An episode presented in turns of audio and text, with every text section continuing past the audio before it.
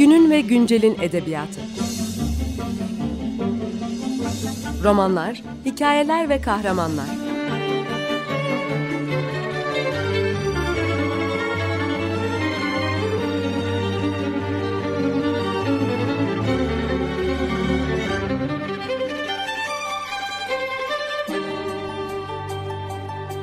Hazırlayan ve sunan Seval Şahin.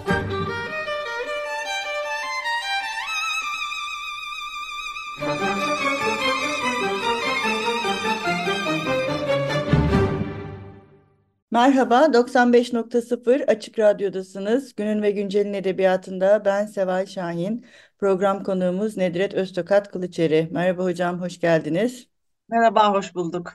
Nedret Hoca ile birlikte bugün e, aslında geçen hafta kaldığımız yerden ve hatta bitirdiğimizde de uygun bir zamanda yapmayı düşündüğümüz bir eser diyerek bitirdiğimiz Victor Hugo'nun Bir İdam Mahkumunun Son Günü e, kitabını e, konuşacağız. Neyse ki araya çok zaman girmedi. E, hocanın müsait bir vaktini yakaladık ve bu eseri de hemen arka arkaya e, yayınlayabileceğiz. Ee, evet, geçen hafta Victor Hugo'nun e, edebiyatından ve onun e, Fransız edebiyatında ve dünya edebiyatındaki rolünden bahsetmiştik. Bir idam mahkumunun son günü de Türkçe'de pek çok yayın evi tarafından yayınlanmış bir e, kitap ve Türk okurunun da aşinası olduğu, belki sefiller kadar değil ama aşinası olduğu bir eserden bahsediyoruz. evet hocam, buyurun. Ee, evet, e, dediğiniz gibi bir Sefiller ya da bir Notre Dame'ın Kamburu kadar e, popüler olmayan bir roman var elimizde.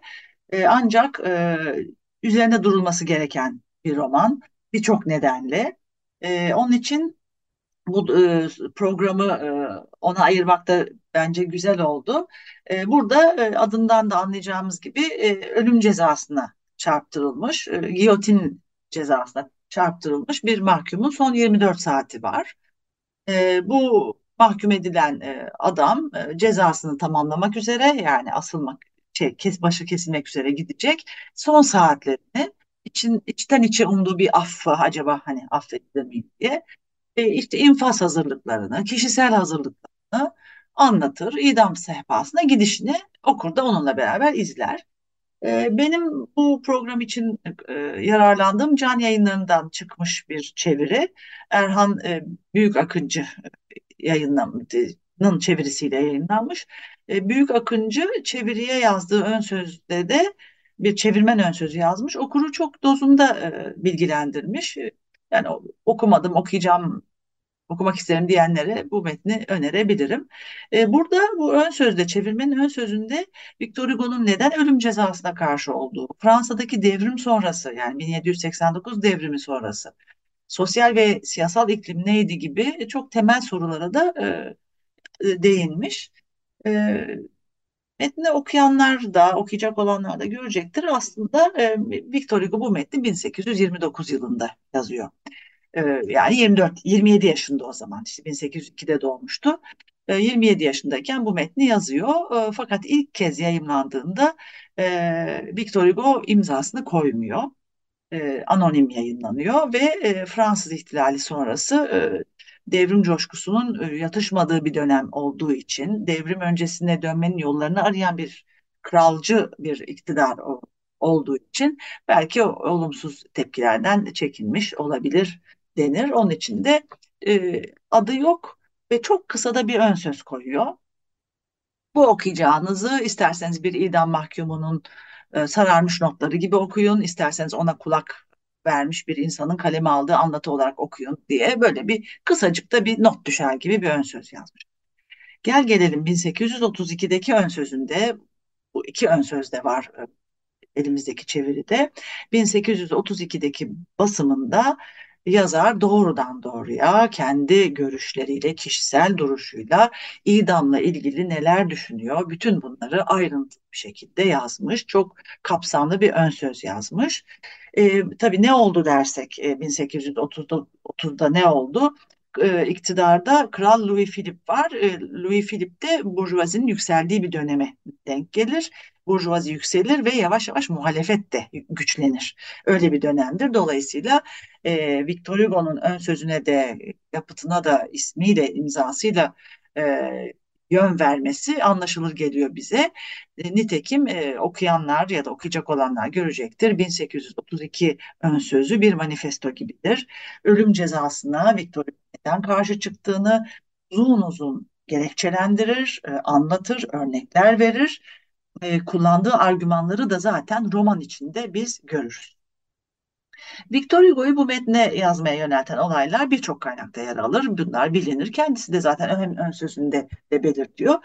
Öncelikle Paris'te halka açık infaz edilen idam cezalarının bu kamusal alanda gerçekleşmesi Victor Hugo'yu çok yakından ilgilendirmiş. Hatta e, üzmüştür tanıklık ettiği olmuştur bunların bazıları arasında. Ee, ön sözde de yazdığı gibi mesela kendi halinde bir gün yolunda gitmekteyken her perşembe Paris halkının toplandığı grev meydanında meydanına yolu düşüyor. Ee, bu perşembe günlerine de şöyle diyor infazların kara perşembesi. İnfazlar perşembe akşamüstü yapılır. Ve e, mesela kırmızı renge büyümüş, büyü, bürünmüş giyotinden akan kesik beden parçalarının altındaki kan birikintisinin içinde bir yatan düşünce vardı ve ben onu gördüm der. İşte e, Giyotinin tarafında onu görür. İzleyicilere baktığı zaman da izleyiciler şiddetle adeta kış, kışkırtılmış gibi bağırış çağırış içinde bir kalabalıktır der. Victor Hugo bu kuru kalabalığı da şöyle tanımlar. Grev meydanındaki infazlardan başka bir eğlencesi olmayan bahtsız insanlar. Bakar mısınız? İşte bu e, idam mahkumu bu infaz kortejiyle meydana ilerler. Cellatlar, jandarmalar, halk onu kuşatmıştır ve kafasının içi bunlarla doludur der Victor Hugo. İşte romanda da zaten bize bu e, mahkumun kafasının içine e, sokacak. Biz orada kopan fırtınayı okuyacağız.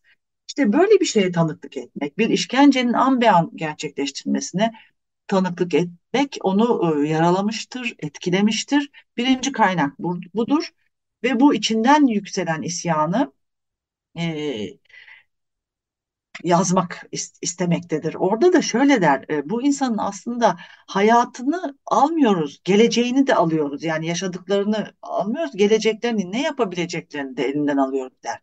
Mahkumun yaptığı, zamana kadar yaptığı her şeyi de karalayan bir edimdir bu der.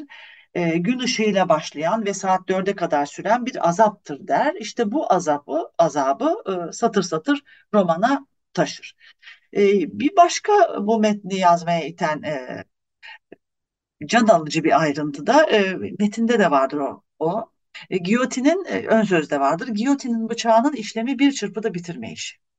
Victor Hugo güneyde meydana gelmiş bir idam e, infazını aktarır ön sözde. Bıçağın takıldığını ve mahkumun başı kopana kadar 4-5 kez indiğini, tekrar çekildiğini anlatır. İşte bu e, şey güç e, durumlar e, karşısında e, şunu söyler e, e, yani insani bir ceza değil bu insani bir edim değil bir de yasa gereği idam sırasında hakimin orada bulunması gerekirmiş. E, Victor Hugo buna dikkat eder çünkü dikkat çeker bir işaretiyle hakim gerek görürse e, bu infazı durdurma yetkisine sahipmiş. Fakat e, hakimler yoktur der e, Victor Hugo. İnsan e, dolayısıyla bir insan o insan karar verilmiş insan ölmesine karar verilmiş insan öldürülürken katillerin cezalandırıcısı ne yapıyordu diye sorar. Bu argüman da metin karşımıza çıkar. Şöyle der. Peki bu adamın cezası veriliyor, öldürülüyor. Ya cellat ya hakim e, ölüme karar verenlerin cezasını kim veriyor der Victor Hugo. İşte Dolayısıyla öldürmenin ceza olmayacağını, öldürmenin bir öldürme olduğunu çok sık e, vurgular, inanır buna çok güçlü bir biçimde, sık vurgulamaz da güçlü bir biçimde söyler. İşte ölüm ve kararı veren yargıcın ve cellatın yargılanmıyor olma, olmasına aklı bir türlü yatmaz. Ee, şöyle der, hiçbir mahkeme Tanrı'nın bir kulunun kutsal varlığı üzerinde yasaların bu korkunç yok etme eylemini sorgulamıyor der. İşte bu çarpık ve kör bulduğu sistemi e, yansıtmak istemiştir ve cezanın e, masum ailelere de uygulandığını anlatmak ister, bunun altını çizmek ister ve şöyle der. Aslında onu öldürürken bütün ailesini yok ediyorsunuz. Bu hem ön sözünde var hem de metnin içinde var. İşte Victor Hugo adaletsiz bir toplum düzenini sorgular bu metinde. İnsanlık dışı bir cezadır, demin de söyledim. Sefalet ve eğitimsizliktir asıl e, mücadele edilmesi gereken ana e, faktör. E, sefil sözcüğünü de e, çevirmen de belirtmiş, birçok kaynakta da vardır. Sefil sözcüğünü ilk kez bu metinde kullandığını e, belirtir e, uzmanlar. E, çevirmen de bunun altını çizmiş. Sefiller, işte sefalet, sefil hayatlar değil mi? Victor Hugo'nun romanlarının vazgeçilmez izleyi olarak karşımıza zaten e, çıkacaktır. E, diğer anlatılarında da. E, Victor Hugo'nun dolayısıyla temel itirazı Tanrı'nın verdiği canın mahkemenin alması e, ve 1830'dan başlayarak e, idamın yürürlükten kaldırılmasını hararetle savunmuştur. Meşhur bir cümlesi vardır. Devrimler her şeyi yıkmıştır ama yıkamadığı bir tek idam sehpası olmuştur der. İşte o sözü de bu ön sözde 1930, 1832 ön sözünde yer alır. E, evet, e, Victor Hugo'nun ve onu izleyen onca çabaya ve mücadeleye karşın e, bizi izleyenlere, dinleyenlere hatırlatalım. Giyon, giyotin cezası Fransa'da 1981 yılında kaldırılmış. E, geçen programda da bahsetmiştik hani in, insani konularda çok duyarlı bir insan. Bu giyotin e, infazı ya da ölüm cezası üzerinde de çok güçlü bir metni e, e, kurmuş Victor Hugo. Evet, bir e, müzik arası verelim. Bugün ne çalalım? Evet, bugün e, yine Victor Hugo'dan uzaklaşmak istemedim. E, geçen programda Fransız romantizminin e, en büyük şairleri arasında olduğunu söylemiştik. Şiirleri bestecilere de e, esin vermiş, bazıları bestelenmiş. E, ben de bugün Victor Hugo'nun şiirlerine hayranlığıyla bilinen Berlioz'un 1834'te bestelediği bir e, şiirini e, getirdim. Sara La Benyeuse. Bu e, Les Orientales Doğu şiirleri içinde yer alır. 1829 tarihlidir. Bu şiirler e, yani 29'dan itibaren yazılmıştır. Sara La Benyeuse e, yıkanan Sara bir, güzel bir izlek olarak bilinen, sevilen bir şiiridir. Berlioz da bunu bestelemiş. Onu dinleyelim isterseniz. Merhaba, 95.0 Açık Radyo'dasınız. Günün ve Güncel'in edebiyatında ben Seval Şahin. Program konuğumuz Nedret Öztakat Kılıçeri ile birlikte Victor Hugo'nun Bir İdam Mahkumunun Son Günü kitabını konuşmaya devam ediyoruz. Programımızın ilk kısmında bu kitabın yazılmasındaki sahipleri, e, Hugo'nun idam cezası ile ilgili e, protestosunu göstermek için e, bu eseri kaleme aldığından bahsetmiştik. Bugün de e, şimdi de biraz eserin e, içine giriyoruz. Evet, buyurun. Evet, e, esere baktığımız zaman e, bu bir günlük biçiminde yazılmış bir anlatı. E, çeşitli uzunluklarda yani uzunlu kısalı 49 bölümden e, oluşuyor. Her bir bölümün başında e, yazıldığı anı ya da yeri belirten küçük belirtmeler vardır. Mesela bir set saat 1'i çeyrek geçiyor. Saat 10. Konsiyerjöriden kendime geldiğimde gece olmuştu gibi bu türden belirtmeler ölüm cezasının infazına kadar e, kalan zamanı belirtiyor. Dolayısıyla kronolojik bir akış, zamansal bir akış veriyor metnin kurgusu ve idama doğru ilerleyen çizgi hem net hem çok somut olarak okura veriliyor. E, sözü alan e, metnin sahibi met, mahkum mahkum anlatıcı. E, peki kim bu mahkum dersek e, çok az bilgi var e, onun hakkında. Suçunun ne olduğunu bilmiyoruz, suçlu olduğunu biliyoruz ama ne olduğunu bilmiyoruz. Yaşını filan pek bilmiyoruz. Tek tük bilgiden derlediğimiz kadarıyla bu adam okuma yazma bilen, o dönemin içinde okumuş, okuma yazma bilen, edebiyattan haberli, yaşadıklarına da bir gözlemci gibi bakabilme, ne olup bittiğini görüp anlama çabasında bir insan. E, bir ikinci bilgi de e, bir ailesi oldu. Özellikle kızı. Kızını biraz özlemle, acıyla e, anımsıyor. Bir kız evlat babası olarak kendini tanımlıyor. E, ne annesini ne karısını çok fazla dert etmediğini söyler. Ama asıl e, ne olacak ben öldükten sonra kızıma dediği esas dert kaynağı çocuğudur. İşte bu temel bu kadar bilgi var. Başka bir bilgi yok. E, işte romanda bu kişinin e, dünyayla yani yaşadığı dünyayla ve kendisiyle ilgili son son 24 saatinde e, yükselen e, gözlemleri, düşünceleri ve duyguların akışına göre roman ilerliyor. Yaşamının son 24 saatini onun açısından, onun duygusundan, onun içsel geriliminden izliyor. İşte burada yazarın ustalığı da devreye giriyor.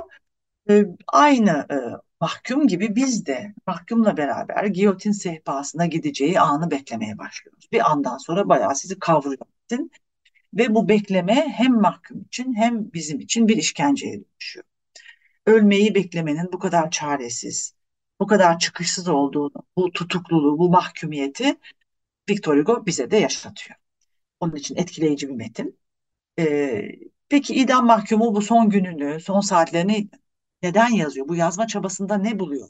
Ona o çabaya gelirsek, öncelikle tabii durumunun yol açtığı bu katlanılmaz duyguları yazmak istemesi var.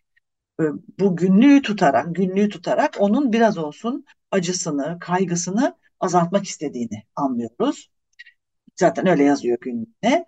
E, dolayısıyla yazısı bu varoluşsal sıkıntının bir kaydına dönüşüyor. Kaldı ki bu kararı da kendisi alıyor. Yazmalıyım, bunları yazmalıyım diyor. Çünkü mahkumiyetin ve infazının getirdiği bu işkenceye dönüşen süreci başka türlü e, atlatamayacağının farkına varıyor. İçi kaynıyor duygularla, düşüncelerle. İşte bu o, kaynayan içi, kafasının içi, kalbinin içi onu bir yazmaya itiyor, yönlendiriyor ve e, şöyle diyor, bedeninin yok olacağı, bedenimin yok olacağı ana kadar ben de bu acıların günlüğünü tutmaya karar verdim. İşte e, acılarının günlüğü, bakın buna dikkat e, etmemiz gerekir. Bir günlük ama acıların günlüğü. Sonra da bu geride bıraktığı notlar yine kendi deyişiyle bir idam mahkumunun zihinsel otopsisi olarak e, kalacaktır. Sonrasında kalacaktır. Şimdi e, bir idam mahkumunun zihinsel otopsisi yani ne yaptığını bilen bir dik ya edebiyattan, yazmaktan, okumaktan fark farkında bir insan. Bunlardan e, ne istediğini bilen bir insan e, ve farkındalığı yüksek bir otopsi gibi. Yani ölmüş bir insanın zihinsel otopsisi gibi okunacaktır bu diyor. Bir tane daha dikkatimizi çeken bir, bir tamlama var. Can çekişen düşünceler tutanağı. Bu üçü yani acıların günlüğü, bir idam mahkumunun zihinsel otopsisi ve can çekişen düşünceler tutanağı romanın içeriğini en iyi veren tamlamalar e, metinde. Sanki anahtarlar, üç tane e, değerli anahtar vermiş bize yazar. Romanın özünü çok güzel. E, gerçekten o, nasıl bir tutanaksa, nasıl bir dilse okuru da yanına alıyor. Metnin ortalarından itibaren e, onun umuduna hani bir af olur mu acaba bir anda bir haber gelir de e, hakimden, savcıdan bir haber gelir de e, ertelenir mi, vazgeçilir mi, af görür müyüm, e, ne olacak, kızıma ne olacak? Bu akışın içine, e, bu tutanağın içine okuru da e, katıyor. Bir başka özelliği de bir gerçekçi roman e, özelliği taşıması. E, edebiyat severler, Fransız edebiyatını e, takip edenler bileceklerdir. 1848 sonrası biz Balzac'ın roman anlayışında anlayışıyla beraber e, eleştirmenlerin dediği gibi biz realizm sıfatını, realizm e, etiketini kullanmaya başlıyoruz. E, edebiyatta realizm için 1848 sonrası e, geçer. Ancak e, bu metin 1829'da yazıldı demiştik. Buradaki gerçekçilik de gözden kaçacak gibi değil. Anlatıcı mahkumun gönderildiği Paris'in Bicetre hapishanesine e, ilk geldiğinden e, dama gideceği son dakikaya kadar içinden geçtiği duygular, düşünceler son derece gerçekçi bir tonla anlatılır. Anlatıya yani mahkumun notlarına yerleşen bilgiler, betimlemeler yine çok gerçekçidir. Ceza e, sisteminin bütün aktörlerini podyuma çıkarır. Mahkumlar, idam mahkumları, kürek mahkumları, yargıç, gardiyan, müdür, cellat, rahip, infaz memuru, suçlular, suçsuzlar hepsi eksiksiz bir biçimde bu can çekişen düşünceler tutanağında yerini alır. İdam süreci de aynı şekilde çok ayrıntılı verilir. Ee, idam kararının okunmasından sonra 8 günlük bir süre içinde belgelerin bakana gönderildiğini öğreniriz. Bakanın bunları Yargıtay'a göndermesiyle 15 günlük bir süre, sürenin daha söz konusu olduğunu öğreniriz. Ve bu sürede dava dilekçesinin başsavcıya ve cellada gönderildiği anlatılır. Sonra dört gün içinde infaz saati saptanarak grev meydanında iskele kurulur ve halk idamın yapılacağını öğrenir.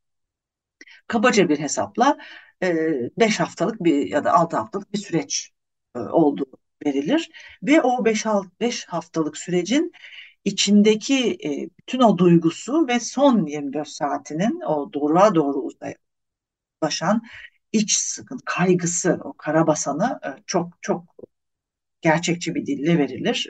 Etkile, çok etkiler o. Dolayısıyla bu soğuk ve mekanik bir yargı süreci betiminin içinde bu nesnel bilgilere kendi sesini de karıştırır yazar. Mahkumun kendi sesini duyarız. Saymaya cesaretin yok der. Yani o mecali kalmamış, umudu kırılmış e, özne, öznenin sesini duyarız. Korkan, af bekleyen, isyan eden, e, her haliyle kendini yazar. Çok usta işi bir kurgudur bu.